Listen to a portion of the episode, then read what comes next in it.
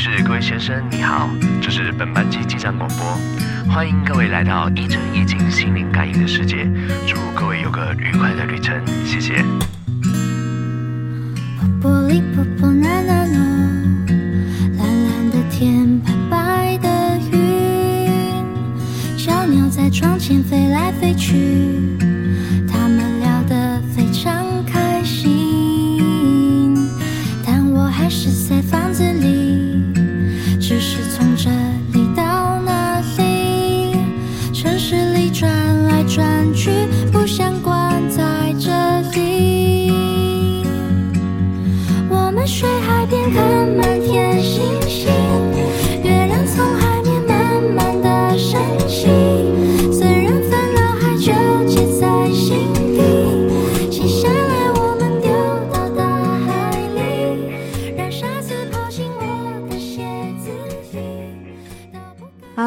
大家好，大家今天好吗？我是普通人。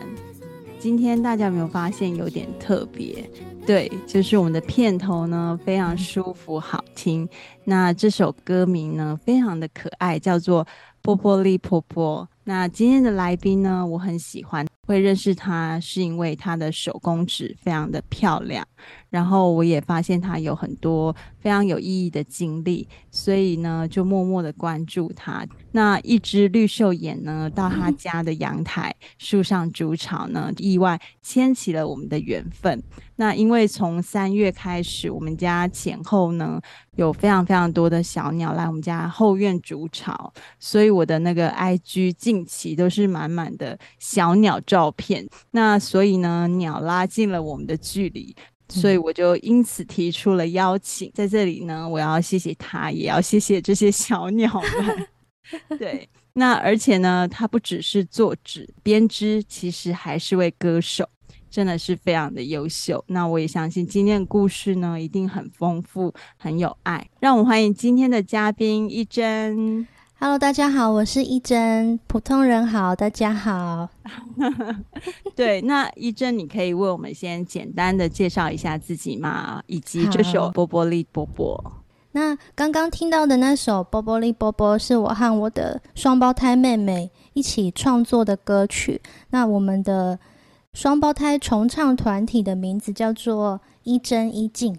那我自己也有一个十月草原的工作室，我的创作大部分都是以编织跟手工纸、手缝书的作品为主，然后也有很多教学的课程会跟大家分享。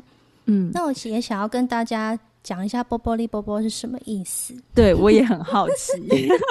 对，因为我们两个就是很会天马行空，然后会发明一些。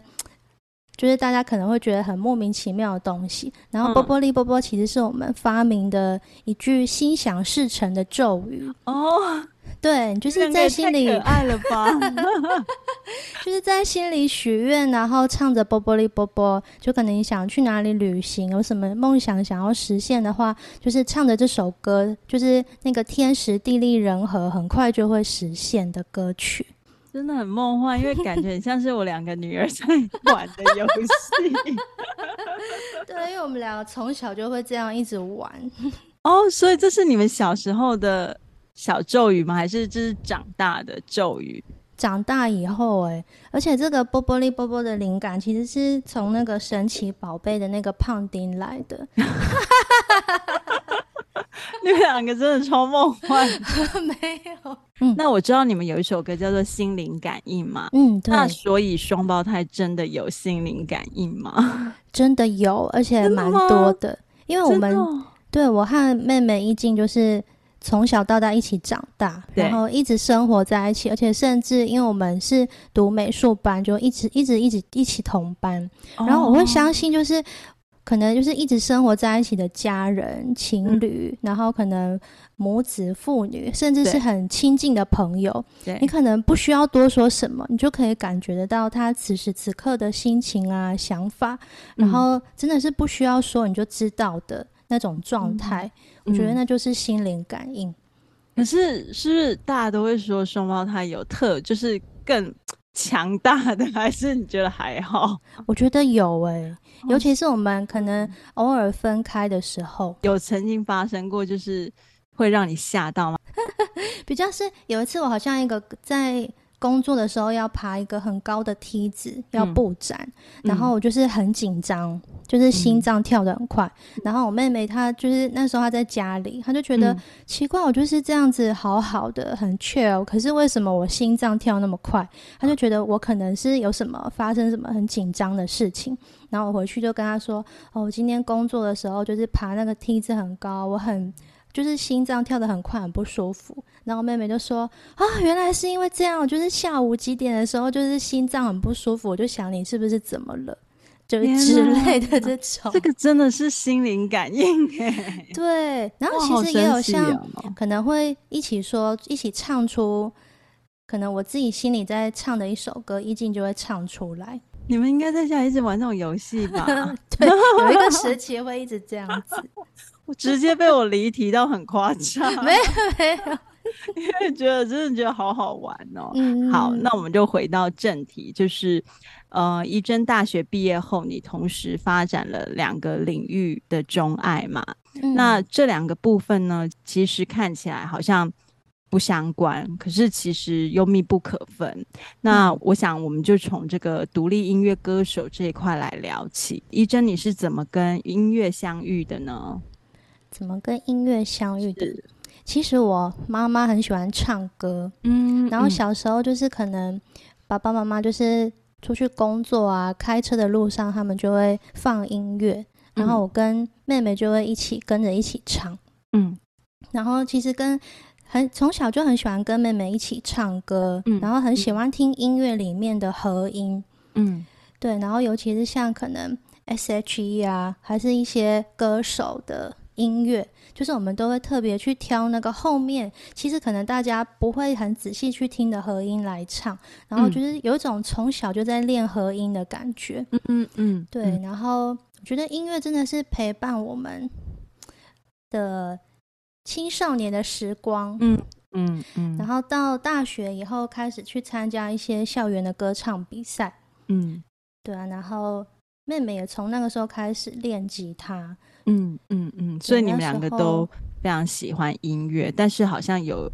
也有不同的专长，对不对？对对对，嗯嗯。然后像那时候参加了那个金选奖还是诗选奖，就是大专院校的歌唱比赛，都拿到蛮不错的成绩，这样子。嗯嗯嗯。那你刚刚有说到嘛，就是你说哦、呃，你妈妈也是很爱唱歌，其实喜欢唱歌人应该蛮多的。那、嗯为什么你会有动力想要唱给大家听这件事？嗯，因为我会觉得唱歌很很快乐，而且唱歌是一个由内而外的发自内心的状态。嗯，然后就常常会觉得唱歌的时候的自己是很自由、很奔放的。嗯，而且我也很喜欢听、嗯、听到自己的唱歌的声音，就是有时候会觉得这个声音到底是谁？的那种感觉，对，然后也很常，我们就是一真一静的听众都会说，听我们的音乐会有一种充电的感觉，好像洗刷掉了一些灰尘，嗯、被，嗯、因为我们的音乐是走比较疗愈跟平静，还有大自然的风格，嗯，所以就是会被一种很温柔、很温暖的能量包覆的感觉。嗯，那因为呢，呃，我要采访你，然后也发现了你是歌手之后呢，那我就去把你所有的音乐都听完嘛，然后我就，啊、你干嘛？你干嘛吓一跳？所有的音乐，对啊，每一首都听完，而且每一首都听很多次，然后我就，啊、谢谢 然后我就，当然一定每个人一定会有最喜欢的嘛，最心仪的。嗯嗯然后我我就发现我自己最喜欢就是《更美的以后》这首歌。啊，对，呃，我觉得一真一静的音乐呢，就是真的就像你刚刚讲的，就是你听完之后，你觉得你的身心也会进行了一场日光浴。那我觉得你们的声音就是轻轻柔柔，然后干净的，像你说的一样，就是一点灰尘都没有。然后我觉得你们也是在透过。歌，然后跟世界的对话，透过旋律唱给需要听的人听。那我觉得在乐府啊，在字里行间里，其实都藏着你们的爱，这样子。嗯、那我也很好奇说，说那你们的歌曲创作的这个灵感是来自于哪里？嗯，其实都是从生活来的，嗯、因为就是我觉得在做创作的人的一个很明显的特质，就是通常都是比较敏感，然后比较多愁善感的人。嗯，所以就是很常会写，很喜欢写日记。就把生活中任何事情的感受，跟可能突然脑袋就会跑出的歌词，就是把他们一一的记录下来。对对对，然后会觉得。像可能在唱歌的时候，还是去吃饭，甚至在公园散步啊，嗯、跟朋友聊天，其实都会很多很多的感觉都会跑出来。嗯嗯，对。然后觉得这些感觉，还有就是你心里会很在意的某一个点，它就是我的灵感的来源，跟可能我会想要去往那个方面再去探索多一点的一些线索。嗯嗯，嗯。那你们在创作音乐这条路上有没有？遇到瓶颈过，你怎么去克服或是跨越呢？其实我会觉得跟妹妹就是算是蛮多产的音乐人，就是我们是真的可以一直一起写歌的。嗯。可是我觉得我在我们在音乐里的瓶颈，大概就是因为我们是独立音乐人，就要想办法去找资源做专辑。嗯，对。然后我们常常都会说，我们的那个 demo 就像一片大海。一样，就是很多很多的 demo 的音乐，可是就是要靠自己的努力想办法，就是把他们真正的完成，对对对，哦、然后才有办法让大家听见。嗯、哦，我懂你的意思，就是我虽然听过你的音乐，可是那其实是大海里的一角，你还有更多更多的音乐还没有被推出来。被完成它这样嗯嗯嗯。哦，好想知道你们到底有多多 产哦，真的很多，尤其是就是会觉得疫情的那几年，就是尤其是可能像台湾三级警戒的那个时候，就是大家都被关在家里，我觉得那一个时期就是当你什么都不能做的时候，你反而会回归到一个最。原本的自己的状态，可能有的人就会说，哦，他那段时间就是也不能出去工作啊，就是关在家，他可能就是画了很多漫画，或者是他看了很多书。嗯、然后我跟一静那段时间就是写了很多首歌，所以你们两个在家就是疯狂做音乐，对？对。而且，尤其是之前在参加比赛的时候，然后就有一些朋友就会说：“哦，你们这样作弊，你们就是可能，就是可能一起床啊，还是怎么躺在床上睡觉的时候就可以练合音。可是以前就是大学的时候，我们是一南一一北的分开的读书，嗯，嗯对。嗯、然后就是其实我会还蛮珍惜现在跟一静一起生活的状态，就是是真的可以一起，嗯、对。”很很多很自由的创作时间，跟随时随地就可以一起练团这样子。嗯，所以你们两个是非常紧密的，对不对？对，就是从生活到工作 都是一起连在一起。对，可是这里面也有很多考验。对呀、啊，嗯，我觉得很难得，嗯、对啊，因为嗯。呃我我自己不是双胞胎嘛，我不知道。但我觉得一般的姐妹可以很紧密的呃分享一切，我觉得这是非常难得的一件事。嗯、对，嗯、那你觉得嗯，对你而言呢、啊，就是音乐是什么？它带给你了什么？嗯、我觉得音乐是我活着的意义耶。嗯，就是我会觉得我的生命中如果没有音乐的话，我会有一种。生活没有目标的感觉，嗯，嗯，然后我会觉得和，因为是和妹妹可以一起创作、一起唱歌，然后就是其实我我我和一静都会有一种觉得，我们两个这一辈子就是到底要有多少的缘分才可以一起诞生在这个世界上，然后是一对双胞胎，然后又刚好会唱歌，就会觉得要好好的珍惜这辈子的。那个天赋吗？就是老天爷给我们的礼物，就是要好好的用我们的才华，然后唱歌分享给这个世界的感觉。欸，我觉得听你这样讲，我感觉你跟美美就是两个人就是极度感性哎、欸。我们两个会不会？你们两个会不会在家里坐在客厅里，然后可能三不时看到对方，然后就想哭拥抱，就说有你真好。现在是比较还好了，在家里一直在上演这种戏嘛。可是真的是会很容易被一些很小的事情感动，就是可能看一看电影抱头痛哭，是不会啊。但是就是很容易跟朋友聊一聊啊，还是看电影，还是。对，就是任何事情被触动到的时候，就会很容易会很感动，很想哭。嗯、就是真的是比较感性的人。然后我觉得你你们两个好像真的就是非常彼此珍惜对方的这种，就是 太浪漫，就是相遇的这种状况对缘分，对不对？嗯嗯嗯，就是我我如果我一。你这样子，我我也是真的，就是因为跟自己的哥哥姐姐还蛮常吵架，就是突然就，所、oh. 以就觉得哇，真的很难想象 哎。但是就是对啊，会觉得每一对的兄弟姐妹的缘分吧、嗯、不太一样。然后我觉得跟跟妹妹的状态就是是一个。很贴近心里的陪伴，然后其实会有很多朋友看着我们，都会说、嗯、啊，就是其实会很羡慕我们，就是嗯，他知道自己永远都是有一个人会陪着你的，就是无论你发生任何的事情，是有一个人可以无条件的包容你的状态。嗯，嗯然后也会有很多朋友说，听一真一静的音乐，就像是自己在跟自己对话的感觉。然后那个自己是不会去批评你说，哎呀，你怎么会这样想？就是你这个想法好，怎么会这样？好邪恶，好讨厌哦！就是其实完全不会，是可以对你感同身受跟完全包容的接纳自己的那个存在。嗯，就是一种无条件的支持，嗯、对不对？对对对，嗯，对啊，我那时候就是因为我也是两个女儿嘛，然后我都常常跟我两个女儿讲说，嗯、你们两个一定要把。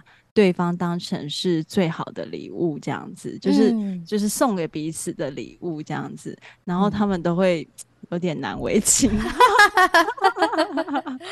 因为妈妈自己在梦幻这样子。但是我觉得跟妹妹也是大学分开的那段时间，才比较会珍惜彼此，不然就是以前也是很容易，因为生活在一起，就是会很容易一直吵架的状态。嗯嗯嗯。嗯对，好，就是真的是，我觉得是满满的姐妹情深。不过，我觉得我相信大家去听音乐，一定也可以感受到这份呃互相包容，然后互相支持的爱。我觉得这是真的可以感受到的。对，就是从歌声里，然后从音乐里，我觉得就可以感受到那个氛围。嗯，对。好，那呃，我我相信大家听到这里，已经觉得哇，这个。音乐创作部分已经非常精彩了，但是因为一真呢，其实他真的非常多 才多艺，没有，所以我们又要带到另外一件事情，就是我们要一起把时间轴再拉回到大学毕业的那一年。嗯、那呃，我们知道一真你在大学毕业那一年，你也开始了手作艺术这一块。嗯、那你读的是纤维艺术嘛？那除了音乐创作，你如何在手作这条路上，你如何展开的？嗯，我会觉得就是，其实那时候大学毕业以后，也会对未来有一点迷惘，就是因为我很很希望可以靠自己的。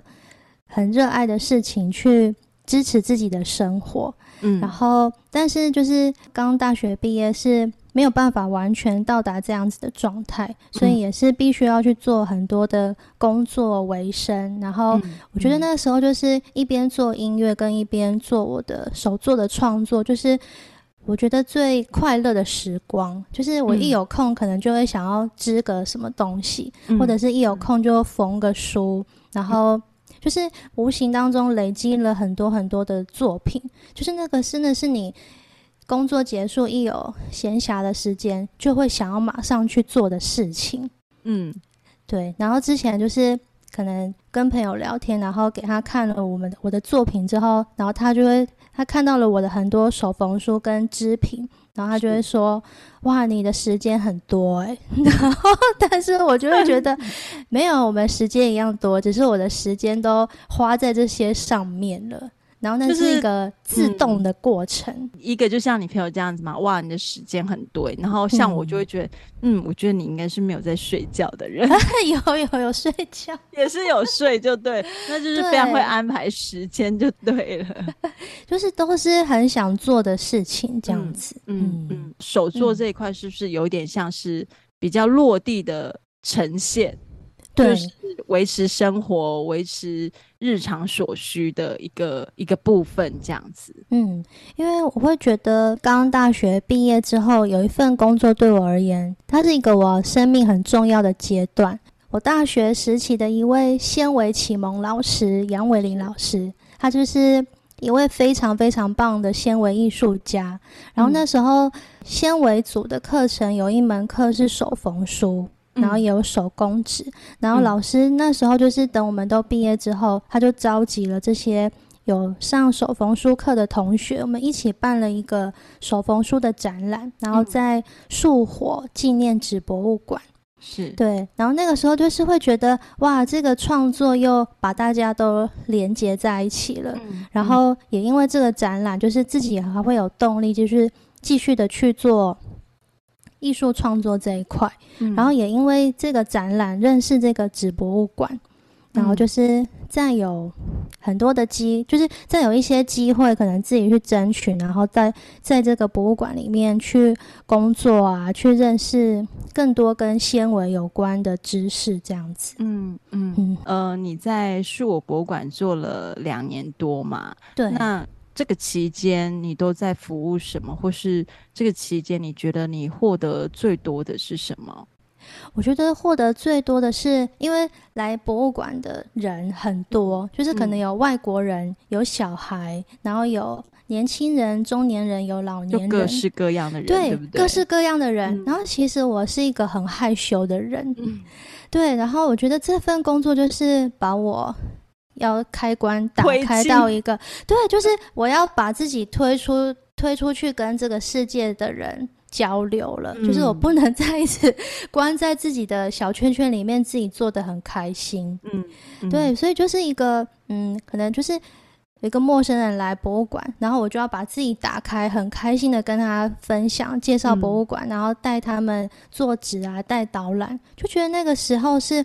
我真的在接触人群，然后在克服那个很害羞的自己，然后甚至就是也有好几场是快要一百个人的导览，就是要、oh, 对要对着大家去介绍这些造纸的文化啊，带大家做纸。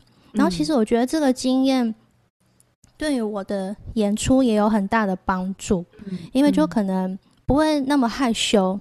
然后就是一静也会说我的，就是好像会有讲话的时候，就是抓住大家的耳朵的那种感觉。嗯，姐姐有被训练到。对，然后我觉得这个很不简单，因为你要对很多人讲话，就是真的要有一股气，就是大家要听我这里之类的那种感觉。对，就是老师的那种，就是像上课的时候，就是也要抓到小朋友的耳朵，就是哎，大家要听我这里哦的那种感觉。嗯，那所以你在树火，其实你也有做教学。对，哦，因为那时候很多很多台北的朋友都会说，他们小时候必定会去的一个校外旅游。校外教学就是会去纸博物馆做一张自己的纸，嗯，然后我就觉得，嗯，哇，原来这个博物馆是很多台北的小朋友小时候的回忆。嗯，所以那时候真的带蛮多小朋友的团体造纸的。嗯，那你在树火之前，你对这个造纸教学有兴趣吗？还是这一块是在树火开启的？其实我，嗯。教学感觉真的是从树火开始慢慢的培养，因为我自己很喜欢做，嗯、但是那个时候就是，对，就是开始累积了一些教学的经验，嗯、然后跟面对不同的可能小朋友要怎么教，大人要怎么分享的，嗯、就是那种语言的转换，对对对，其实都不太一样。嗯嗯嗯。我后来知道你又在二零一六年，因为一个机缘下，你到了藏区的玉树，嗯、那在那里指导了西藏的青年做再生的手造纸或是手工书这些的。嗯、那我觉得这个经验绝对是非常难得的。那你在这个过程中，你有没有哪些很深刻的体会或是获得？啊，我觉得好多都回想起来都还是觉得好深刻，嗯，因为我会觉得我从来没有想过我会飞到一个这么远的地方，而且那个地方就是你会在我们小时候会在地理课本读到的，可能逐水草而居啊，就是那个藏区的高原，然后可能会有高山镇之类的这些，就是他们的。是完全不同的生活方式，嗯、然后我没有想到，就是原来手工纸、手缝书这一些技术，还是这一些艺术，嗯，可以让我有这个机会去跟藏区的青年们分享，嗯，然后我会觉得那边的环境跟文化跟台湾非常非常的不一样，而且他们的藏藏传佛教的宗教信仰很强烈，然后我会觉得看到那边的。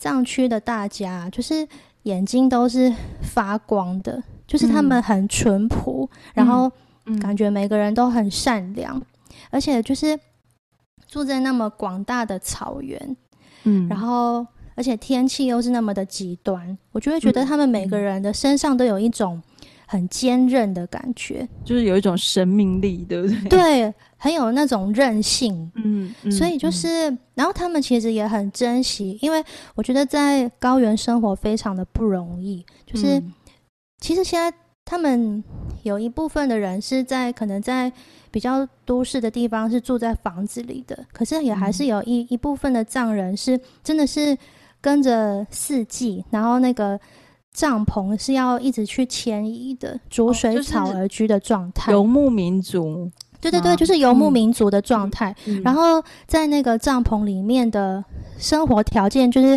当然没有办法，可能你打开水龙头就有水，嗯、然后你打开瓦斯炉就有火的状态。可是我觉得那段时间，就是跟着他们在大草原生活一段时间，我会觉得这是一个人类最原本、最原始的生活。嗯，然后其实这样子的条件就已经可以了。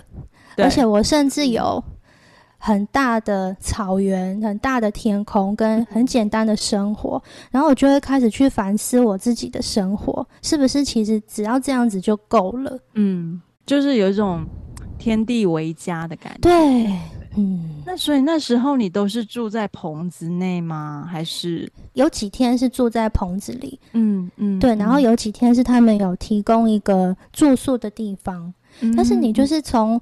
窗户看出去的风景，就是会觉得哇，那是我在台湾我没有看过的风景。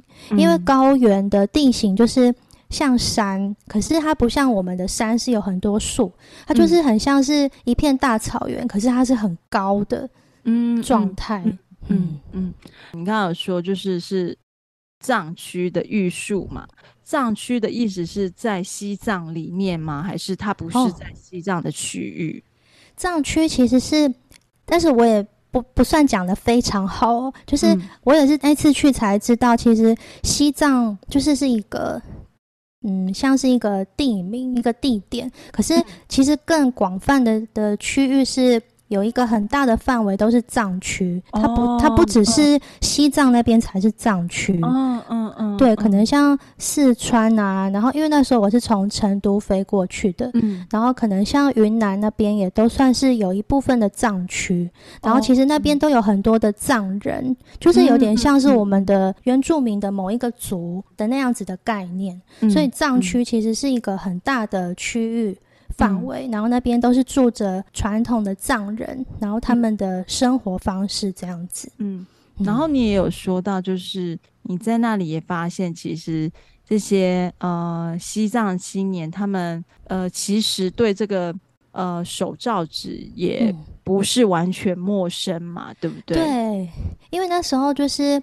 我把工具跟一些材料带过去，然后跟他们分享，可能从他们日常回收的纸就可以再做出一张再生纸，嗯，然后再用他们当地的很特别的马尼石的祈福经文的文化，把它拓印在那个再生纸上面，嗯，然后甚至再把这些纸集结成一本书，而且他们每一位同学也都非常的会画画，再请他们在封面上面。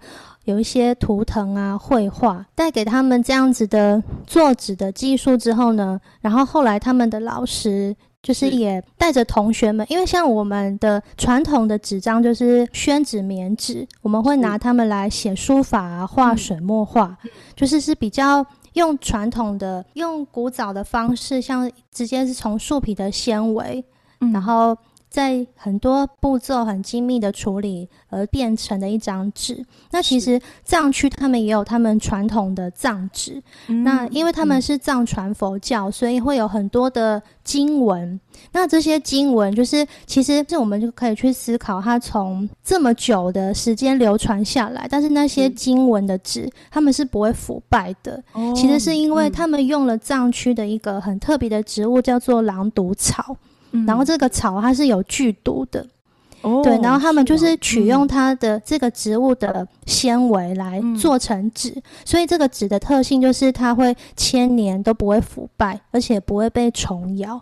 那他们的老师，哦，对，他们的老师就带着这些同学去藏区、去草原去挖那个狼毒草，然后从狼毒草取纤维，再把他们用就是现在的我带过去的比较简易的做纸的工具，再把那些狼毒草的纤维制成一张纸。然后我就觉得看到他们分享这些，我会很感动，因为就是他们也会去连接到，哎，他们其实本来就有这个文化啊，可是我是。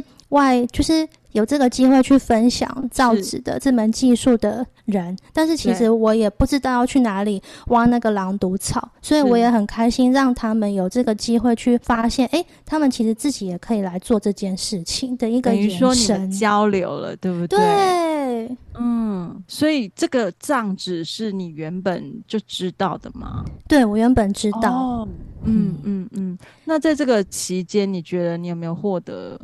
什么让你很感动的事，或是甚至到你回来台湾，你觉得你某些事情都被改变？比如说，你刚刚就有提到，就是、嗯、呃，你在那里看着那里的风景，可能就会问自己说：“诶，是不是我需要的太多了？嗯，是不是其实这些简简单单的事情就已经可以呃足够我们生活的快乐啊？这些或是需要这些？嗯嗯。”我会觉得，就是去玉树的这个经验，是我用我的脑袋也不会想到的事情。嗯，所以我会觉，我就会觉得，其实人生会发生很多你意想不到的事的事情。就是不要说它是好事还是不好的事情，就是会有很多事情是超乎我们预期的。然后我也会觉得，在这个职工房的经验里面，我也收获很多，因为就是。到后来教学回来之后，也是继续跟他们保持联络。但是在这个沟通的，嗯、因为是异地的沟通，所以有很多的困难跟挑战要去克服。嗯，然后但是当这些都可以克服，也可以完成之后，就会觉得哇，我真的跟一群在这么远的藏区的这些同学们，有着一个。嗯嗯很对我而言很深刻的连接，而且有一些同学，甚至我们到现在。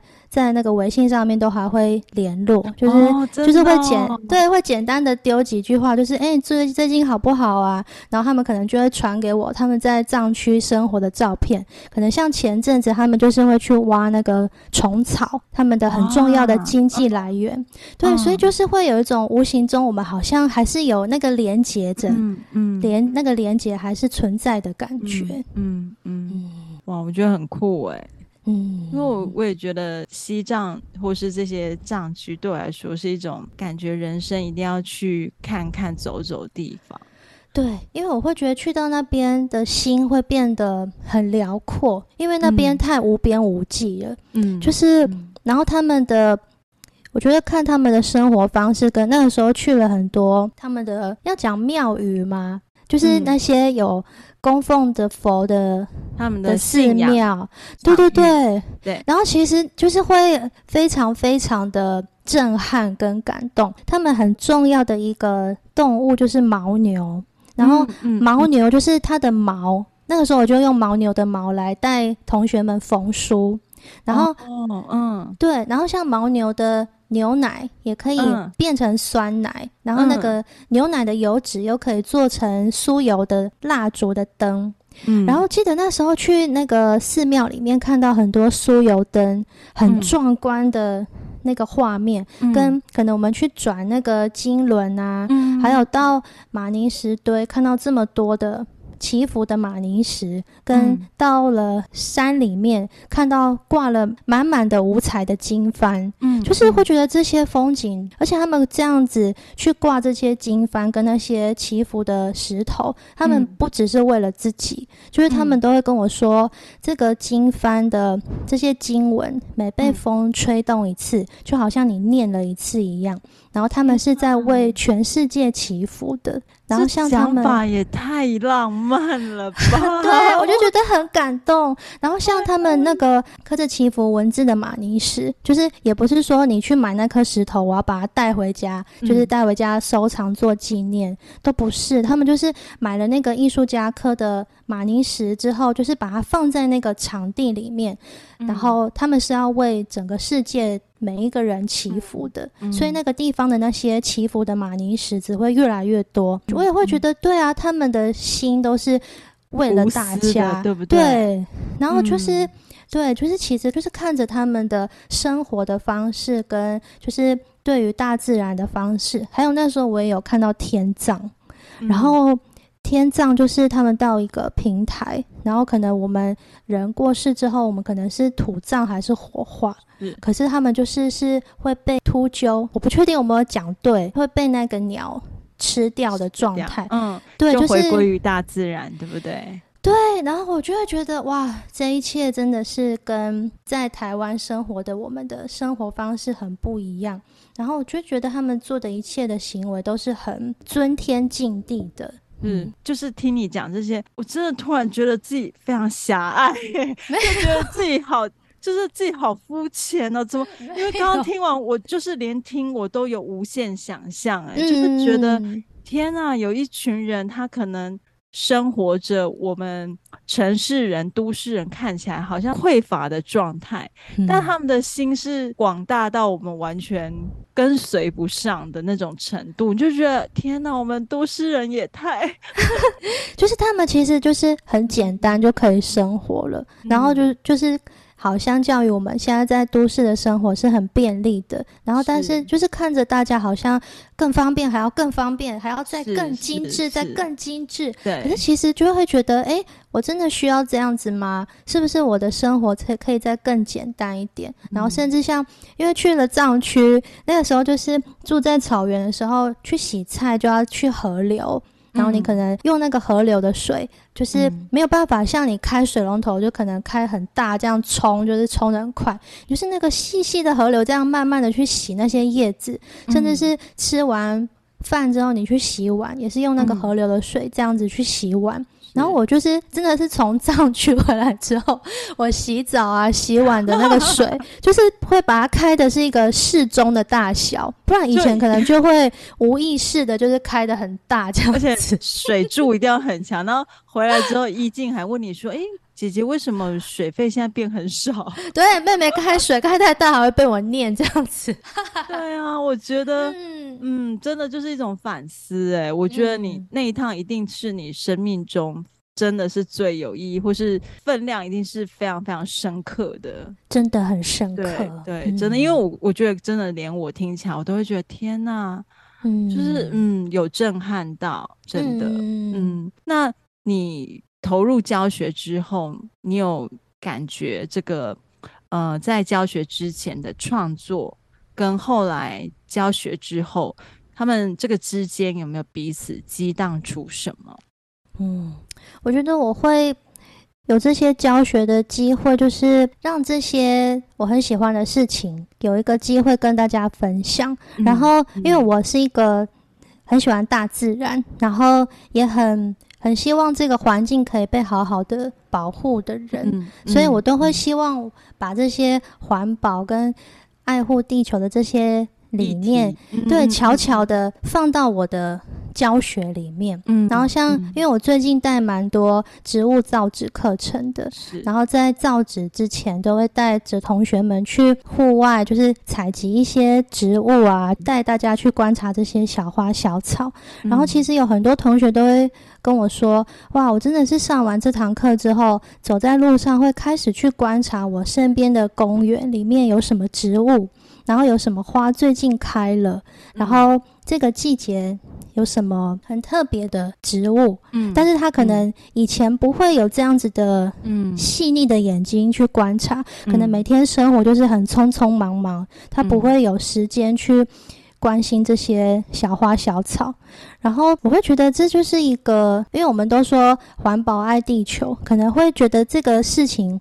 离自己非常的遥远，可是如果可以借由这个课程让大家去关心身边的一草一木，我觉得才有办法去让大家再把它连连接到更深入的可能。哇，我做的这件事情是对这个环境是好的，还是是会破坏这个环境的？嗯，悄悄的连接起来，串联他们起来。嗯嗯对，嗯嗯，对，那嗯，我以前在台湾，因为我以前也是教画画的嘛，嗯，那呃，虽然我们彼此的领域不同，但是教学是相同的。以前我都会觉得说，诶，我阿嬷在家都蛮无聊的，所以就会带着她一起去画画教室，然后就把她当成小朋友一样教。呃，那一年她大概八十五岁，八十六岁。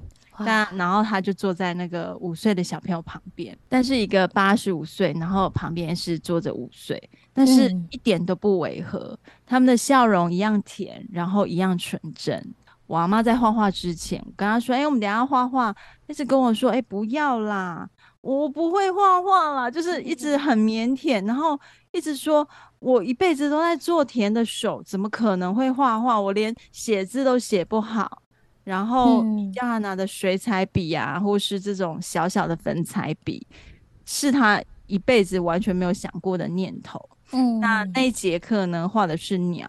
那我觉得我阿妈把鸟画的好用心，这样子。嗯，然后你就会觉得好像他把那个生命的缺都画进去了。嗯、那我就觉得看了很感人。我那时候还想说，哎，我以后如果有机会、有时间也允许，小孩也大了，我觉得。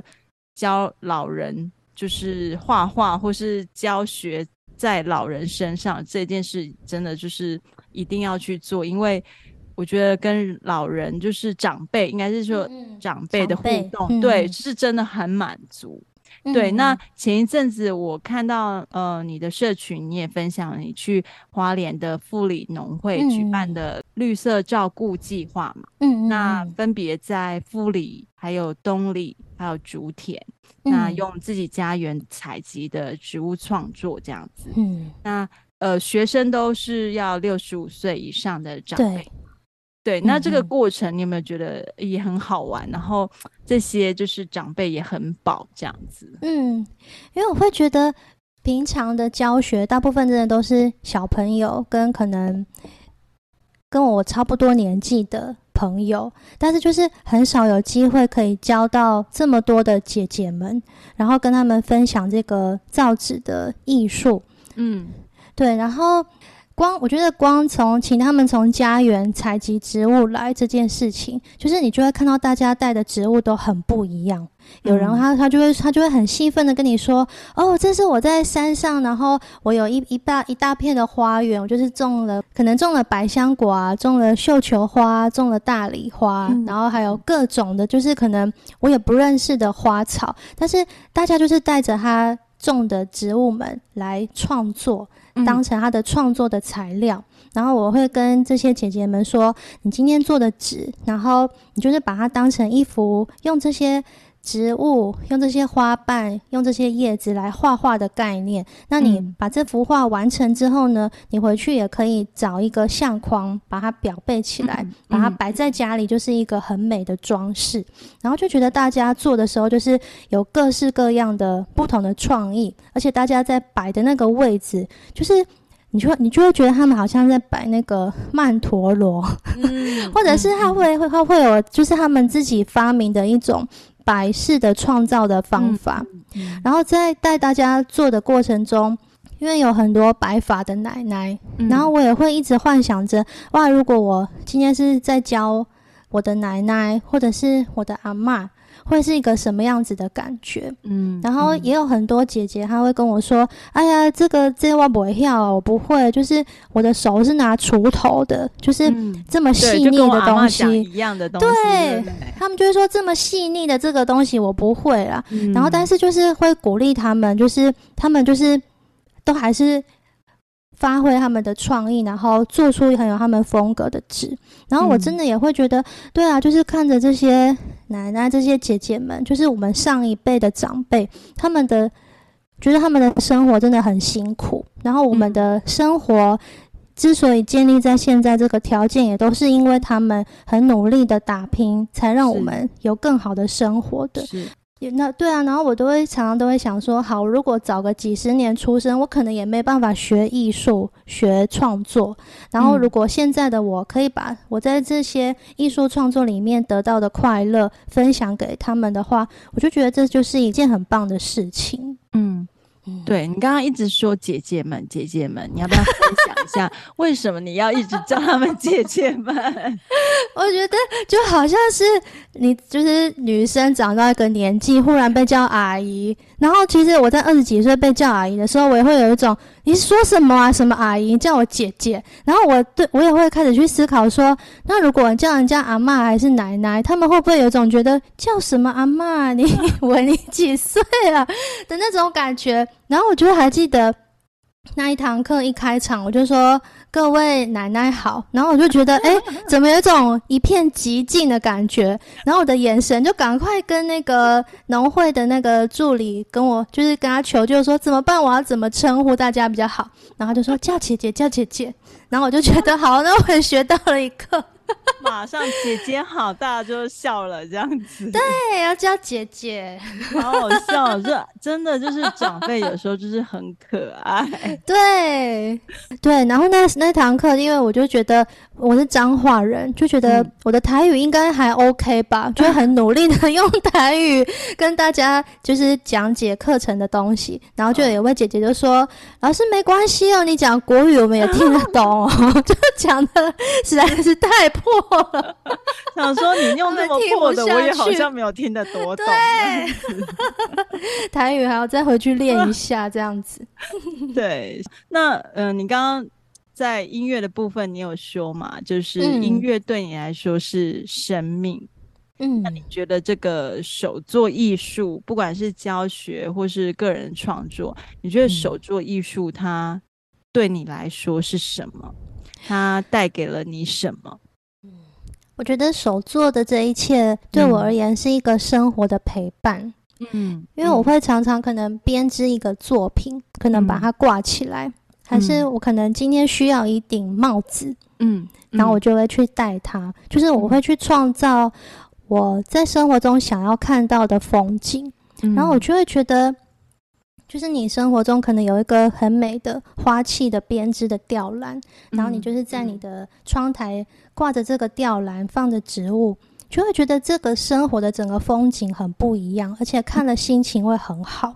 嗯，然后之前也有看到一位来学编织的学生，然后去了他的青石店，我就觉得好感动，因为他就是来学那个。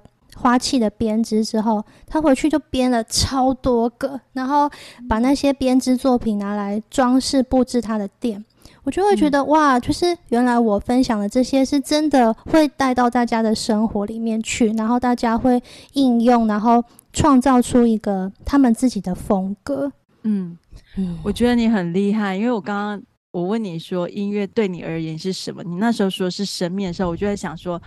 然后你等一下，我问你手做艺术的时候，我看你要讲什么。结果就是手作艺术对你来说是生活的陪伴，讲的真好。没有，而且我自己会觉得，我在可能在做音乐的时候，可能我今天花了很多时间练唱歌，跟可能弹吉他写歌，可是我就会我自己都会觉得。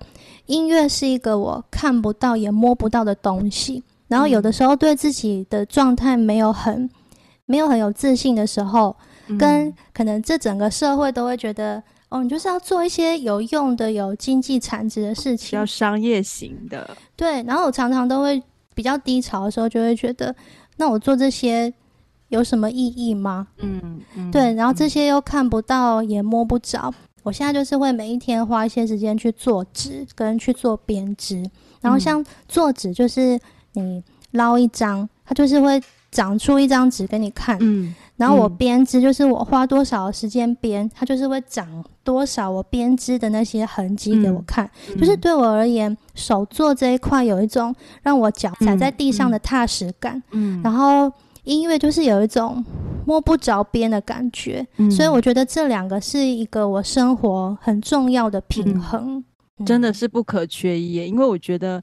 手作部分就除了没有安全感的那个小缺，对不对？对，我觉得真的好棒哦。那你觉得？那你觉得音乐跟手作呢？你觉得他们如何交错成一张完美的网？不过这一题，我觉得你刚刚已经说了，嗯、就是 对，就是我觉得就是像你讲的，就是。嗯，看不到虚无缥缈的，嗯，跟一个非常落地的，嗯、就真的是交织成一个缺一不可的网，对不对？嗯，而且我会觉得音乐跟手作对我来说，他们就好像是各自是一个圆，然后他们两个靠在一起，就会变成像那个无限的倒躺下来的八的那个符号。嗯，嗯，所以我会觉得音乐的能量会流到我的手作里。然后我在手作里面得到的能量也会流回去音乐里，嗯，所以就觉得这两边是互相流动的状态，嗯，而且他们也是互相成就对方的，对不对？对，嗯嗯，真的是太浪漫的一集了。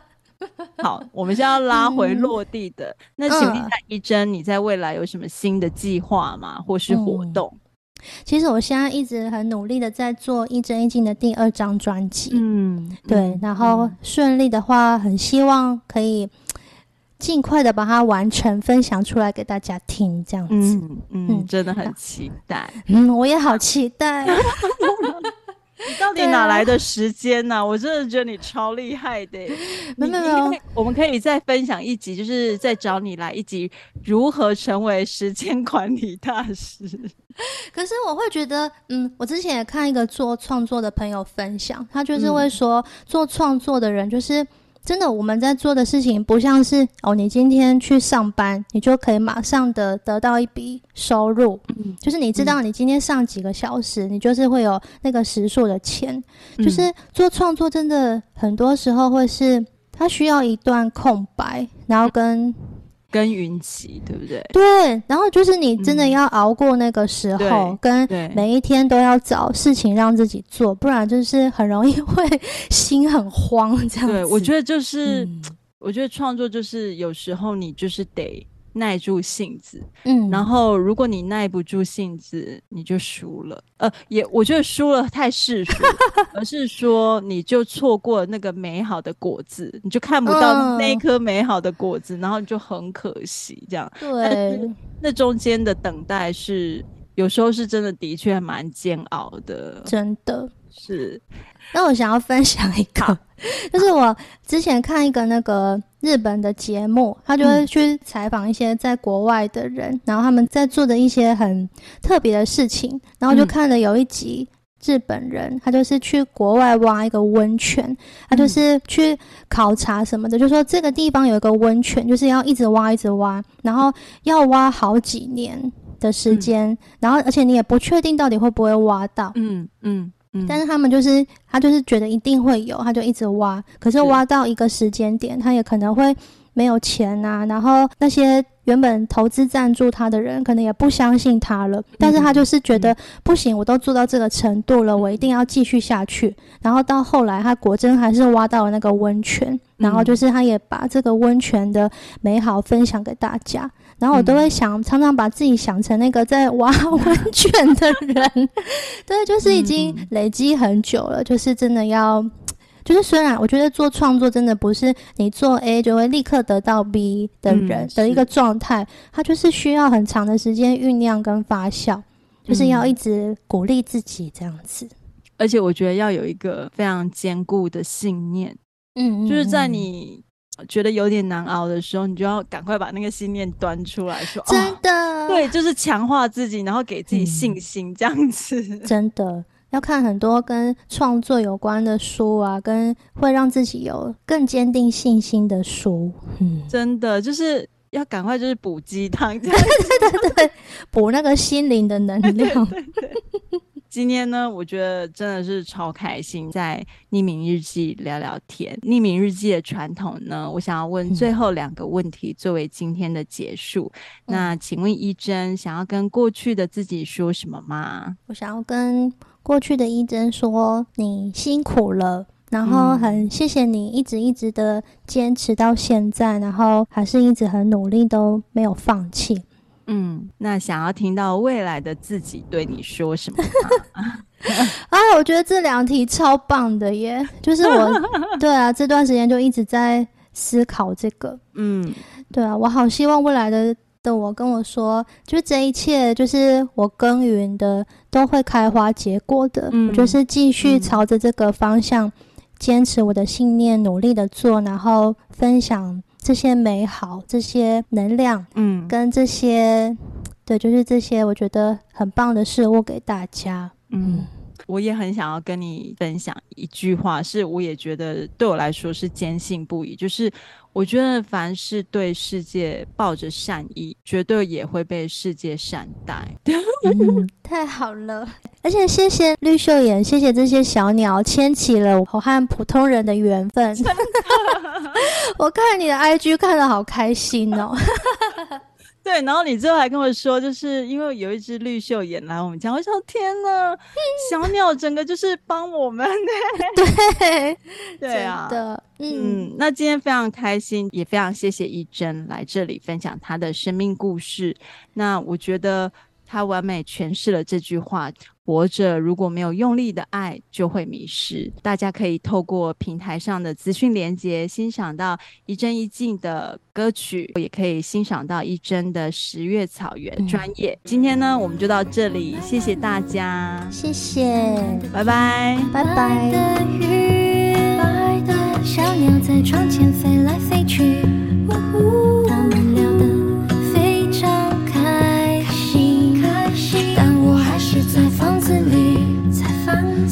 从这里到那里里转来转去不想关在这里。